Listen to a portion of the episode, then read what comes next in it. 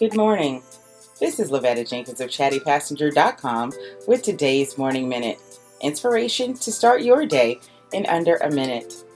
Today's positive thought says, Become so confident in who you are that no one's opinion or rejection can rock you. I heard Steve Harvey say once that he never reads comments of other people that they speak about him online. Why? Because their opinion doesn't matter. And if it doesn't matter, why even take it in and then internalize all of their beliefs? I want you to do the same exact thing. Don't let anyone's opinion of you or anyone's rejection of you. Don't let that faze you. That's their opinion and their rejection of you. As long as you accept yourself for yourself entirely, that's all you'll ever need. This has been Lavetta Jenkins of chattypassenger.com with today's Morning Minute. I'll see you tomorrow.